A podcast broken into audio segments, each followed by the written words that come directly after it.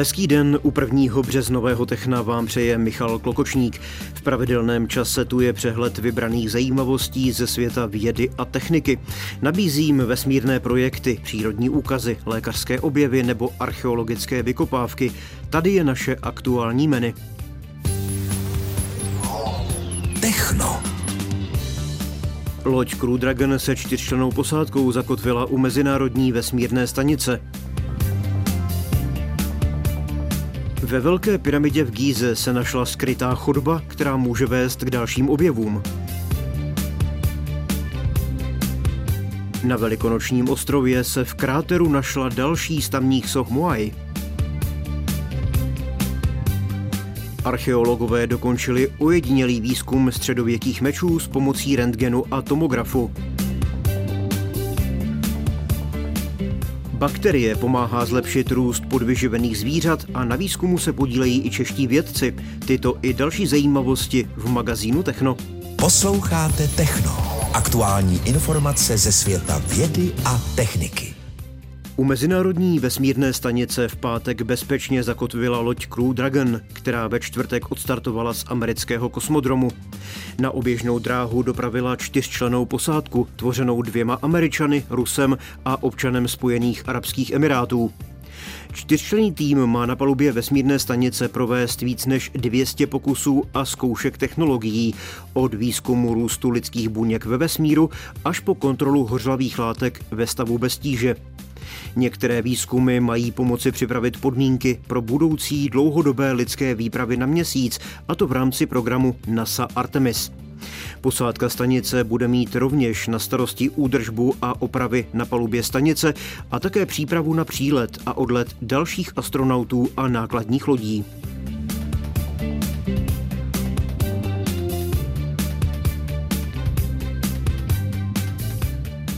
Vědci ve Velké pyramidě v egyptské Gíze objevili za hlavním vchodem skrytou 9 metrů dlouhou chodbu, která by mohla vést k dalším objevům. Nález se podařil díky projektu započatému v roce 2015, jenž využívá moderní technologie k nahlédnutí do útrop pyramidy. Ta je posledním ze sedmi divů starověkého světa, který stojí dodnes. Nedokončená chodba byla pravděpodobně postavena tak, aby odlehčila pyramidu buď u hlavního vchodu o 7 metrů níže, anebo u další dosud neobjevené komory nebo prostoru. Planina v Gíze se nachází na okraji Káhyry. Velká pyramida tam byla postavena jako monumentální hrobka kolem roku 2560 před naším letopočtem.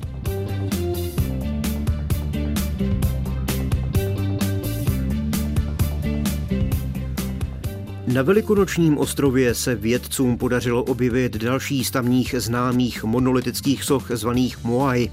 Objevili ji na dně vyschlého jezera v jednom z vulkanických kráterů, kde pracovali na obnově tamních mokřadů. Z kamene vytesanou hlavu, velkou asi 1,6 metru, hodlají dál nechat na místě nálezu. Sochu odkryl tým dobrovolníků koncem února a pro odborníky je objev důležitý i kvůli výzkumu měnících se přírodních podmínek na ostrově ležícím v Tichém oceánu asi 3,5 tisíce kilometrů západně od Chile. Podle expertů je to poprvé, co se podařilo něco objevit v sopečné pánvi.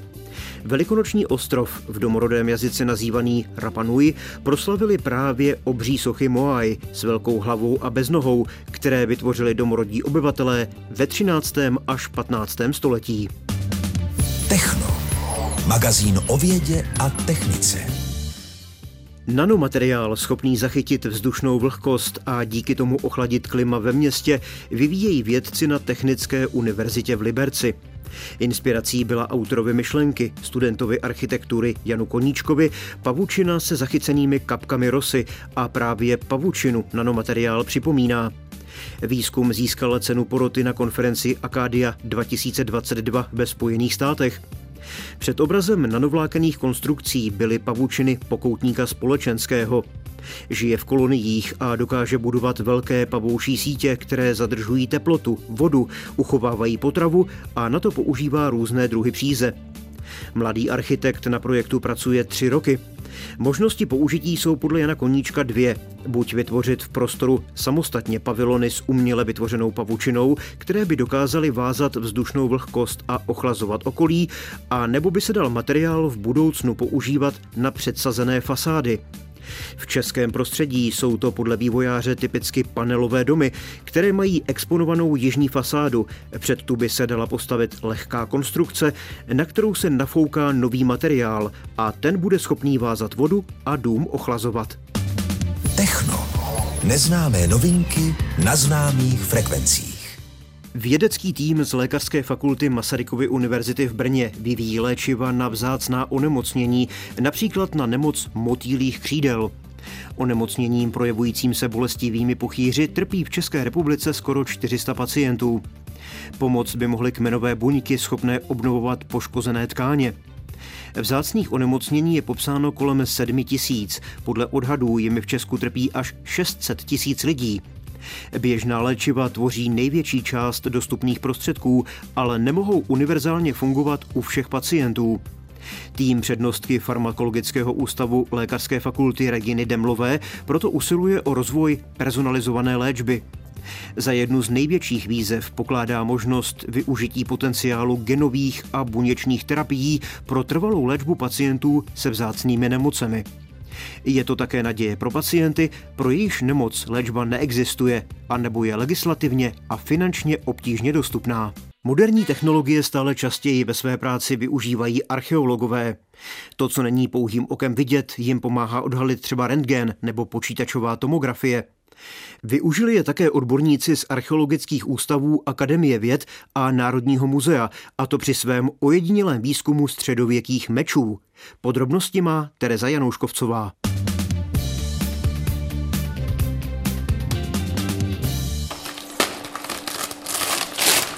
Na tom meči je teda zajímavý to, že on se nezachoval až do hrotu, jsme v restaurátorských laboratořích a archeologové právě rozbalili zbraň z přelomu 9. a 10.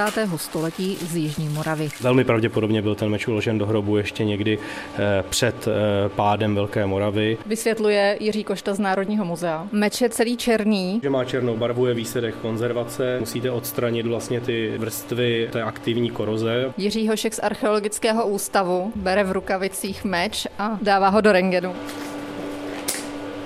Během pár vteřin vidíme na obrazovce rengenový snímek. Takže my si můžeme jak e, zdroj rengenového záření, tak i detektor posouvat. Rengenové snímky dokáží odhalit to, co není okem viditelné, kovářské postupy nebo výzdobu pod korozí. Musíme jednak projet poctivě celou čepel, každou část. My tam vidíme nějaké náznaky vzorování. Tady je poměrně jednoznačně vidět. Vidíte takovou strukturu jako čar, které směřují šikmo jedním směrem, potom vlastně šikmo zase opačným směrem a potom zase třetí takovou strukturu. Doplňuje Jiří Košta. Ještě daleko větší možnosti archeologům dává ale počítačová tomografie, kdy se jednotlivé rengenové snímky propojí do virtuálního 3D modelu. Bývá to eh, zpravidla několik set snímků, minimálně eh, se používá 200. Říká mi Jiří Hošek. Díky tomografii se jim podařilo odhalit velice mimořádný exemplář. Předtím nikdo netušil, že raně středověký meč, který je už léta ve středočeském muzeu v Rostokách u Prahy, má na sobě vzácný nápis. Je tam napsáno fecit, je to označení někoho, kdo ten meč vykoval nebo spíš garantoval jeho výrobu. A předtím je trojice znaků, kterou čteme jako abo, což je zkrátka jména franského Adalbera, nebo Adalbert. Ve svém výzkumu odborníci popsali 430 středověkých mečů nalezených na českém území. Vědecko-technické novinky na vlnách Českého rozhlasu Hradec Králové. Vědci možná budou umět zlepšit poporodní růst podvyživených dětí. Výzkum ukázal, že pravidelné podávání bakterie mléčného kvašení podpořilo růst podvyživených zvířat. Součástí mezinárodního vědeckého týmu byli vedle francouzů a Němců také čeští odborníci, a to z Mikrobiologického ústavu Akademie věd a z Ústavu molekulární genetiky. Podle akademie přispívá k růstu savců růstový hormon, který po narození savců podněcuje játra a periferní tkáně k produkci inzulínu. Ten následně podporuje orgánový a systémový růst. Pokud je savec chronicky podvyživený, růstový hormon podle akademie nereaguje, což vede k zakrslosti. Současný výzkum prokázal, že bakterie umožňují růst i běžným myším. Odborníky navíc překvapilo, že ke stimulaci růstu nemusí podávat celou a živou bakterii, ale pouze buněčnou stěnu izolovanou z bakterie.